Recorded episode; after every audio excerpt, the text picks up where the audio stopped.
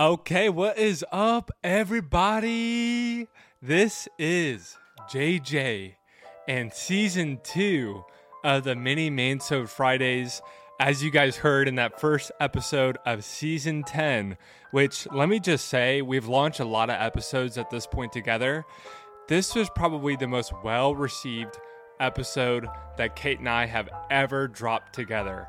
It was like wild to see the positive reaction and response that we got from everyone. You guys have been so encouraging. And if you guys don't know what I'm talking about, season 10 of Heart of Dating just dropped, and it was about sex for singles, building a healthy sexual ethic, expectation, foundation as a Christian single. Basically, the gist is, instead of shooing the singles out of the room when we talk about sex, it's, hey, how can we actually have a conversation about it in singleness that, quote unquote, is not going to cause us to stumble, but really, really educate us and challenge us. Because when you walk into marriage, all your disappointment, all your challenges will most likely be rooted in unmet expectations. So today we are going to be talking about, are you ready? Preparing to be a great husband checklist. So if you guys were not at conference or did not see it, Sam Collier and I, who basically is the man, he's down in Story Church Atlanta. We're going to get him to come on here. Don't worry about it. We talked about and had a forum that was supposed to be 50 minutes. It ended up being an hour and a half, where we basically just shared about 30 minutes of what was on our mind to share with single men. And then the second half was a Q&A, which was super, super rich. And we felt like we walked out of that, and Sam and I were just talking. We're like, man, there's just so much there that we have to revisit. Like, there's just too much there that we can't just leave it unattended. So what I'm basically doing today is kind of recapping and expanding on what we learned. I'm telling you, the funniest thing about conference and coming back was every man who walked in those doors was getting hounded by women saying, what did you guys talk about? What did you guys talk about? So I know we have a lot of women listening to this. Hey, girls, you're welcome to listen in. But basically what we're going to talk about is, you're a single man and you desire to be a great husband. And the logic is this. It's a great analogy. If you desire to be in the NFL, the MLB, or, you know, with work, if you desire to be a founder of a company or a director or a VP at your firm, that journey takes decades and decades. And that promotion and those titles, that happens years and years before. So if we say we want to aspire and dream to be a great husband, that it just doesn't make sense that I would get drafted into the NFL off no work and no talent, and then expect to be a great NFL player, right? So that journey happens now, right? Where we envision ourselves as a great father, a great husband, a great leader of our future family. And we say, that's the man I want to be. Here's what I'm going to start doing today to get there, okay? So what we want to do and what I want to offer you guys is, we're going to do a men's night. The details are going to come on this. It's basically going to be a continuum of this checklist and why it's important, and then just a Q&A. I think one of the backbones as a single man and what we'll talk about in this episode is, listen, get around men who are wiser than you, who are smarter than you, who have more life experience than you. It is so simple, and how far that goes and changing you and molding you. Just get around men who show you what it looks like to be a great man, okay? And then a little bit more housekeeping, and we'll get into it today. The roadmap. Some episodes are going to follow the main podcast of the week, which was super cool. I hope you guys really, really enjoyed that example of, we did a whole episode on when to walk away, and was specifically geared towards women. And then we did a part 2 for the men, which was such a cool episode, because I don't feel like there's a lot of resources like that for men. Hey, men, I've heard even really well-respected pastors who are just like, you see these red flags, she's crazy, walk away. I'm like, man, that's like a little hurtful. I get that there might be a little bit of truth in it, but let's unpack it a little bit more. Let's really make sure men know what to look for and that they're encouraged into either staying in a situation that they feel called and led to and have safety in and support in, or if it's a really unhealthy situation, when they know when to walk away. So we love equipping the men here listening to this. These are resources and episodes. I basically say, I wish I had this when I was single and dating. I wish somebody who was smarter than me, wiser than me, who I trusted could look at me and say, hey, JJ, you probably need to get out of this relationship. And here is why. Right? So that's the foundation, the backbone of the season and why we do these episodes. If you're a dude and you enjoy it, it's also really meant for you to send it to another guy and say, hey, do you want to talk about this?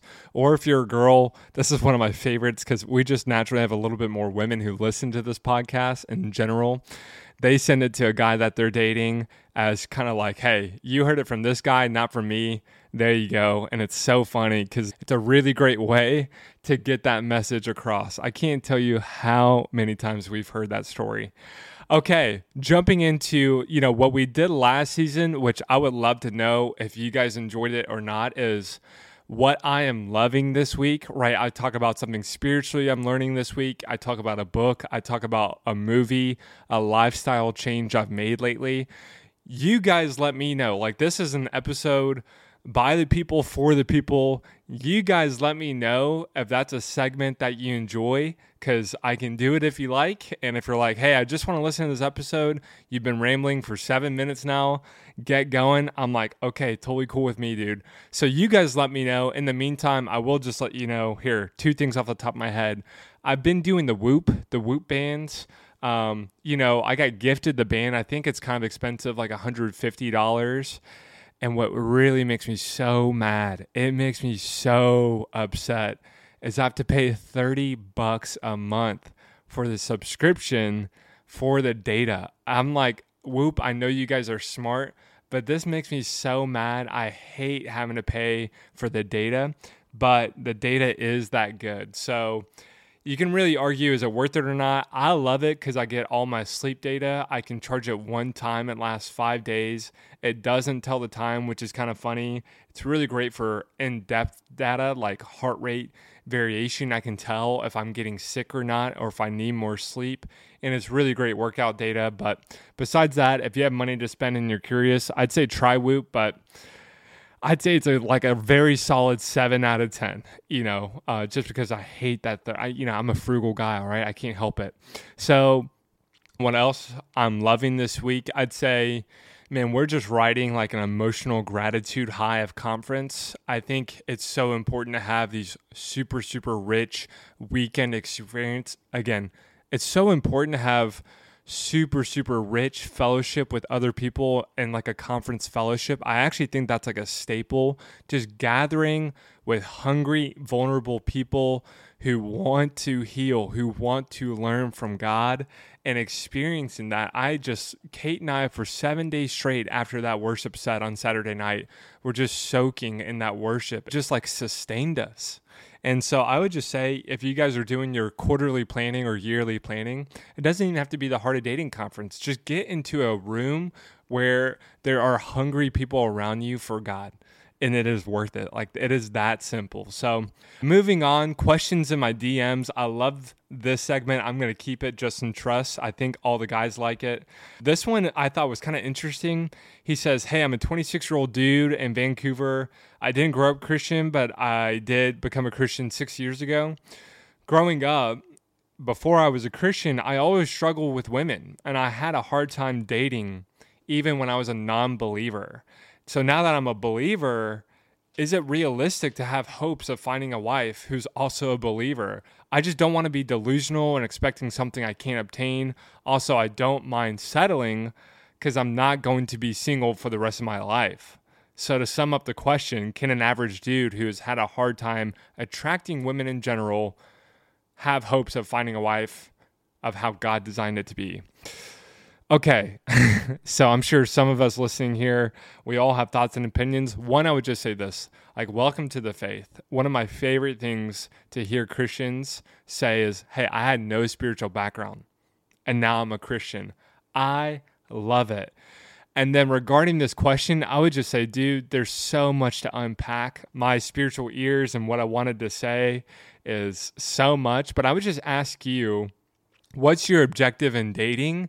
And what is your objective in marriage? Like, what is your mission for marriage? Is it to find a godly wife and multiply the kingdom? Because then finding a godly wife or settling for a non-godly wife is not in the equation, right? So I would just say, like, for me, it sounds like there's a foundational issue going on in dating and your framework and for marriage. So a book like Meaning of Marriage by Tim Keller would be a great place to start, or Outdated with JP Pecluda. I would really, really heavily encourage you to figure out what your foundation of dating is, like what's your objective and of marriage, because it kind of sounds like your idea of marriage is not quite there, if I'm being a little bit more blunt. And ultimately, you know, it's totally realistic for any godly dude to desire and find a godly wife. There's absolutely hope in that quest and that desire. But your expectations in that quest should and must be rooted in something greater than you and I can manufacture, meaning God and God's expectations and His plan is better than yours.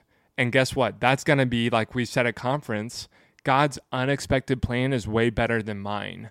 But I would just encourage you, my friend, there's a lot of foundational things that we need to figure out as dudes about what we want for marriage before we even begin to date and before we begin to look what to look like, okay? So here we are. Today, guys, you want to prepare to be a great husband. Here's a checklist. All right, let's just jump into it. Like, let's go. You ready?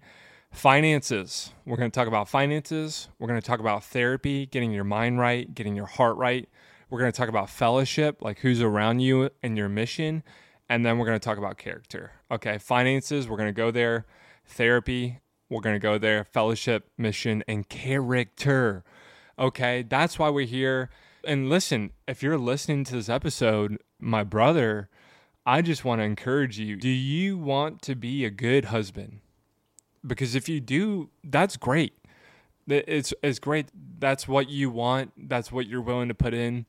This is for the man who sits there and says, I want to be a great husband. I either saw my dad be a great man. I had that model for me. Or if you're like me and you can't really, like Tom Brady, if you guys remember that NFL interview before the Super Bowl, they asked him who his hero was. And he's like, very dramatic. And he goes, my dad. And he starts tearing up. And he goes, yeah, my dad. That's my hero. I'm like, man, that's great. That's not my story, okay? So if you guys are a dude like that who have a dad that you can say is your hero, you know, it's a blessing. It's a lottery. And then for those who did not have that, guess what? We get to declare a new spiritual lineage. We get to declare a new model who we want to follow. And there's just so much hope in that statement. So here we go. Women listening in, I'm sure you're going to love this, but here we go. Finances. Okay, let's keep it real. If you want to get married, you want to be a great husband, you have to be able to take care of your wife financially, plus, and eventually, a family. Okay, it's the second leading cause for divorce. I promise you guys, this is not an area you ever want to have stress in, because marriage is already hard enough, okay? And here's your litmus test. You ready? And if she has a job, like Kate, it's a cherry on top, as Sam Collier said in our breakout. If they have a job and they're making sufficient money, it's great. I love it. I'm so happy for you. However, the way you should really look at it like this is, if she lost her job, would you be able to sustain this marriage financially? Ignore her income aside, can you pay the bills? Okay, that's the question. And we don't say this in a place of, you know, you are the male head of the family, you got to be the breadwinner. This is just simple economics. If she's not working, can you sustain the marriage? Can you keep the family afloat with your income a lot? And this is so funny, but if you want to get married, like I got to ask you, like, I'm not saying are you rich? I'm just saying, do you have money? Like, do you have enough money and income to sustain a family and a wife? And your answer is, I'm working on it. Okay. No, not yet. I'm working on it. And as Sam Collier says, well, keep working, my friend. Okay. You got to keep working. You're just like, that is a great litmus test. If you're not ready to sustain a spouse and a marriage financially, then you're just not at a place where it's wise to marry. You can do it. And guess what? There's guys listening here who are going to walk away from this episode. They're going to get married, and financially, they're probably not going to be in the best place. And it's going to be hard. It's going to be challenging. The big thing is this. Women, we all have core desires. And in general, you can sum up some core desires for the majority of women and some core desires for the majority of men. And women, do you know what they want more than anything? One of their core desires is they want safety, okay? They want to feel safe and secure. And when you look at you and me, we act our worst when we feel unsafe. So emotionally, spiritually, our women, they want to feel safe and secure. And financially, they want to feel safe and secure. Marriage will challenge you to the very core. You've heard it. You're going to keep hearing it, okay? Please do not add financial stress. That is one of the areas of stress and safety and security that you have a lot of control over, more control over going into marriage. Do not throw in financial stress on top of all the challenges of marriage, okay? We have some divorced men and women listening to this. They can tell you firsthand, like, it is not something that you want to argue over, okay? And I will say this as a quick note, because I see, I grew up in a charismatic circle. I grew up in a non-denominational evangelical circle. We could probably just do a whole nother episode on this when it comes to career and vocation. Listen, guys, if your passion project, what you're passionate about and the passion that you feel like God has called you to, if that doesn't pay the bills, then it's not going to work, okay? I love that you have a passion. I love that you have a dream. Work on it outside your 9 to 5, okay? God's given it to you. Steward it well. See what God can grow it into, but do it outside of your 9 to 5. You could totally work a 9 to 5 job and have plenty of hours outside of your day-to-day to work on your side hustles, your passion projects, and what God has led you to, okay? And I will say this, to get more personal with you, like I talked about with Tom Brady, I can't brag on my father in a lot of ways. Like, I love him, and this is not a bashing.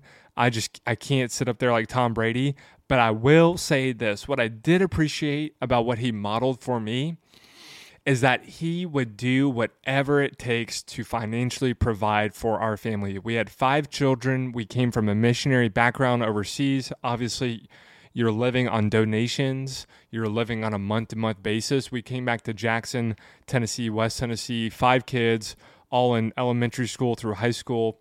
And when he lost his jobs, whether in real estate in 2008, whatever it was, a school job, he would do whatever it took to provide, whether it meant working at a convenience station, a gas station on a Friday night.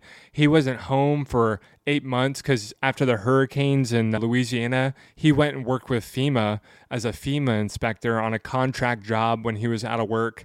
Like, he would do whatever it takes and humble himself to any level to pay. And that's the kind of attitude I definitely respected in him, was doing whatever it took to financially provide for the family. And my mom worked too. She was a massage therapist, entrepreneur, really, really amazing woman, but he refused to just sit there for the most part, okay? So that is finances, and that is one of the most important ones. The last thing there is this, like, some guys want to get really, really practical and be like, what amount of money? $100,000 a year, $60,000 a year, $200,000. It just depends. Like, the easiest way to answer is, can you support you and your spouse if they're not working? Like, work a budget around that. And a couple other nuggets of truth. I know I'm going to get going to the other ones. This might even be its own episode, is a couple things. When you marry someone, you marry their spending habits, okay? So good luck trying to change them, but you should just assume, like, your expectation is, if nothing changed about their consuming habits, their spending habits, can I sustain and afford that lifestyle? Okay? Like, if you're going to marry designer purse and... you know, I'm getting the guacamole on the side at Chipotle with extra chicken, and, you know, I'm going to get a nice glass of wine with my dinner and steak. You're going to be paying for that the rest of your life. So don't get upset when they refuse to change their spending habits, okay? So that is by far and away, like, just assume that their spending habits are not going to change. Can you afford that lifestyle? Okay, that's a very, very real thing. And the second thing is, save your chicken. Save that money, because I promise you, once you start dating and you go to engagement and you start buying rings and jewelry and paying for a wedding and even after marriage, like, you are not going to be able to save the same amount of money as you were in singleness. So one of the best things I did is I started saving in my Roth IRA, my 401k. Well, before I met Kate, I had a good 3, 4, 5, 6, 7 years to just save money. Okay, so save your money. Put your retirement as much as you can in retirement before you get married. Hopefully, and what I wish for you guys financially is that when you do get married, you have that opportunity to save together. It's really nice to save money on an apartment and small things, but you will end up spending a lot more money eventually. And so, yeah, that's just like my little nuggets on the side. Okay, listen, we gotta we gotta keep our pace here, because these mini mansodes are not so many. Okay. So, therapy. I'll be blunt with you guys. I really, really had to taste and see on the topic of therapy. I had therapy before Kate. I had some inner healing before Kate, but it wasn't part of my schedule. Okay, it was like an as-needed basis, which is not bad, but it took me like screaming and kicking. I have a lot of cynicism. You know, I know I might come across as like a pretty happy... whatever guy, but I do have a cynical side. And when it came to therapy, I just like, we saw such a pendulum swing so quickly from therapy is taboo. We can't even talk about it. Like, you see it one time in a movie and that person has major problems. I grew up in the South. You can't tell anybody you were going to therapy, right? And then now where I need therapy, it's as important, as good as Jesus. That's how great it is for me. I was like, that statement and that pendulum swing was enough to say, like, Jesus is enough for me. But as you think about that, it really is arrogant, right? Why? Because like it basically says, Jesus is enough for me. He's my counselor. I'm like, that's great. But it's also saying, and this was for me, why I was self-righteous and prideful, was it was saying I have such a close, intimate relationship with Jesus and the Holy Spirit that I do take, not potentially, I do take every concern, every trauma, every issue, every secret thing in my heart, and I perfectly take it to Jesus, and I perfectly submit it to the Holy Spirit. And I could be on an island, and I'd be with my Bible so sanctified and purified. And obviously, you guys all know how just facetious that is.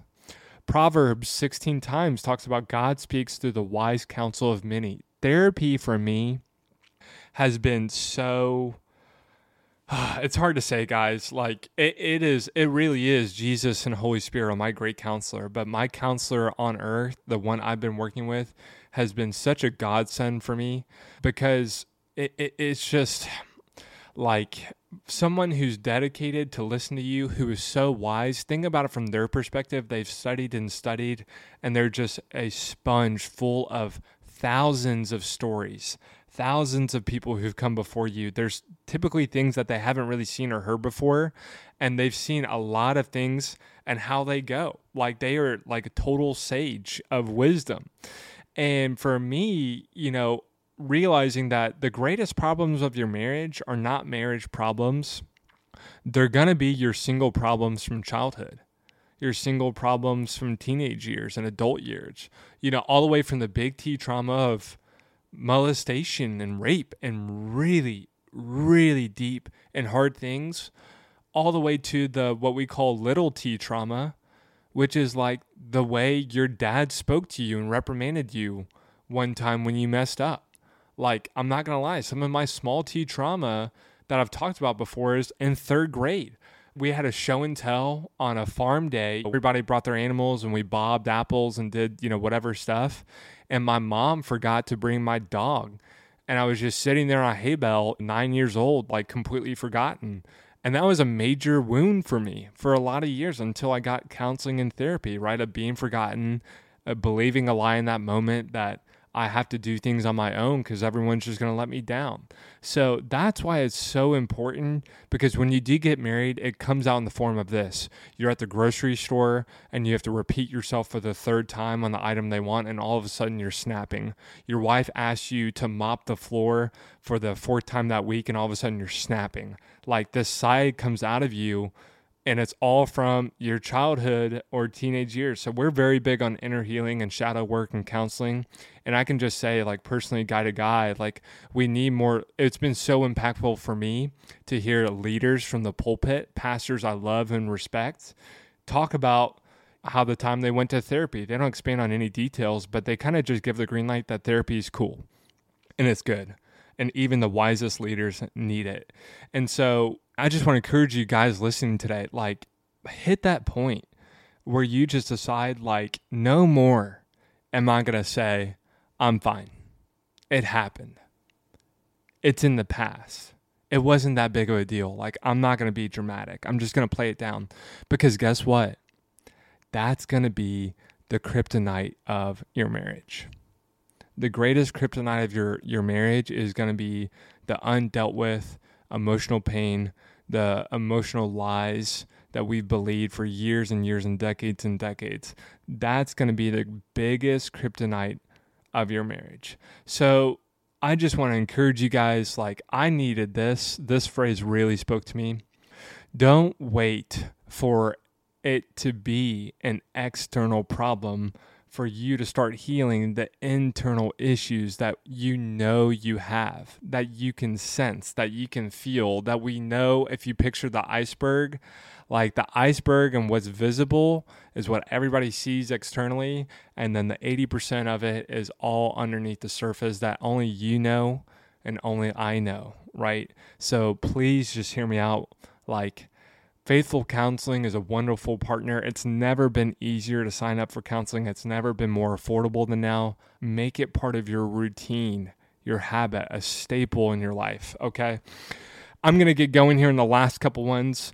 Fellowship and mission. So I would just say fellowship-wise, I'll ask you, let me say it like this. You ready? Do you have rich fellowship with men in your life? Do you have it? And if your answer is not absolutely, if it's like, I'm working on it, or not yet, but I'm looking forward to it. I just got to get these three things. I just moved. If your answer's not like, absolutely yes, good luck. Like, you need it. You really, really, really, really, really need it. And that is the fellowship between other men that's going to sustain you when you hit the hardship, when you need wisdom, when you need counsel. Your future marriage will certainly depend on the support system of having rich fellowship with other men. Because if you don't, we're just going to keep internalizing, we're going to keep suppressing, and we're going to keep going Rambo, you know, lone wolf. And I promise you, like, I grew up with that in my household and what I saw from my dad, and I would not touch it with a 10-foot pole. Don't leave it up to chance. Don't leave it up to interpretation. Our mindset should, kind of like the financing, whatever it takes. I don't care who I have to hunt down. I don't care how many times I have to follow up. I will not let fellowship between me and other men come down to chance. I will make it happen. I will seek them out. I will triple text them, call them, follow up, whatever it takes, okay? Just have that attitude. And then when it comes to mission, this really should be its own episode. I really think it's related to the zeal episode we did, but if you don't have a mission and you get married kind of wandering around, like you don't have that North Star, brother, like, good luck, man. Like, good luck, because your wife can read Ephesians 5 all she wants, but I'm telling you, she is not going to... I don't want to speak this out because there's amazing women who've done this. I saw my mom do this, but you are putting so much pressure on them to submit to you, to respect to you, and you have nothing to submit to. You have nothing to respect because it's just you going lone wolf, floating about with no mission, right? It's that like passivity that we've talked about so much. Like, take it from me. If I'm getting more vulnerable, like, congrats, you guys have made it 31 minutes in, but here's where I'm going to get more vulnerable. I would say I had like a half mission before I met Kate. And together, you know, as like a father, I've adopted Heart of Dating. It's been amazing. But one of my biggest regrets is not having a full-blown mission, because Heart of Dating's been a gift. I've loved stewarding it, but I didn't birth it. Like, I didn't have a vision. I didn't have a dream that I ran with and sowed into for 5 years, and here I am reaping the harvest. Like, I was gifted it. And that's been great and amazing, but I can tell you, Kate respects me most. Kate submits me most when I am on mission in the kingdom. And my zeal, my emotional, spiritual fire is dedicated to that first. That's when it's easy for her to submit to me. That's when it's easy for her to respect me. Everything else in that is just you going lone wolf. Don't, listen, I hate working in the do's and don'ts, but like, why do you think lone wolf is a great idea? Do you think that's why God put you on earth, to go lone wolf in your mission, your half-hearted mission? Don't wait for someone to bother you, annoy you, follow up with you into your mission and vision. There's probably some blockers like there was for me when it comes to chasing this vision and mission. And lastly, I will say this. You ready? This is what we'll wrap up on because it's so good. Guys, this is so good. This is the definition of character. And what I loved about Heart of Dating Conference is every person who took that stage, from the MC and Elise to JP to Bethany to even Michelle Williams. These are big names, big following people. And that green room behind Heart of Dating Conference, they were the exact same person.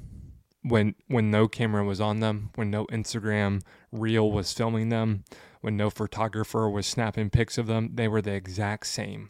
JP Pecluda, listen, when you invite a speaker to your conference, you always give them a gift. You try to write them a letter, give them something nice and fun.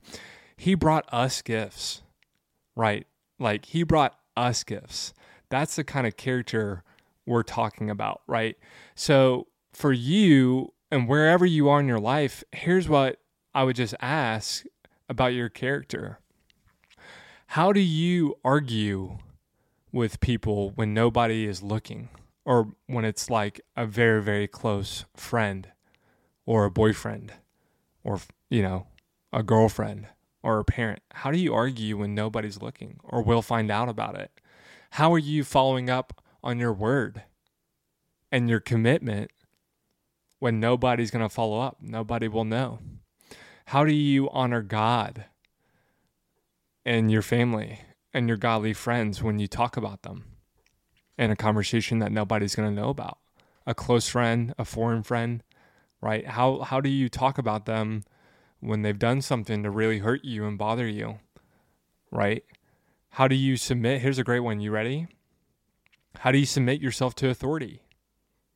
Mentors, pastors, bosses, right? How do you submit to authority? How do you respond? Here's the best one. This one's tough because I read it. I'm like, uh-oh. How do you respond internally in your mind when nobody can read your mind? Like, what's that internal dialogue? What does that look like? What are the words you're using? Are you cursing internally, right? Or you biting that tongue internally too? Is your godly character something that you could never manufacture? You see, when so much of my story with Kate, I would boast in my godly character. Why? Because I knew it was not character I could manufacture. I knew the character I was talking about was not JJ character, it was godly character. And that only surfaced when I did one thing. I admitted I was weak, I admitted I was broken, and I admitted this is an area I have really no control in. Like, only if God shows up here, then it's great. If it doesn't and it's on JJ power, ooh, it's going to be bad. It's going to be a big, big, messy failure that's going to train wreck not just my life, but lives around me. That's the kind of character that I can brag in because it's not my character. It's Christ's character in me. And that only happens one way.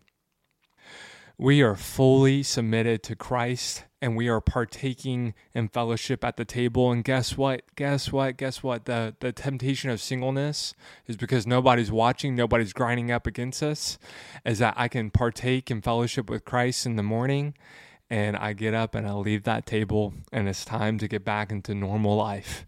And I partake at the table and fellowship with him for 5, 10, 15 minutes. Listen to me. This is what I'll close on. Never leave the table.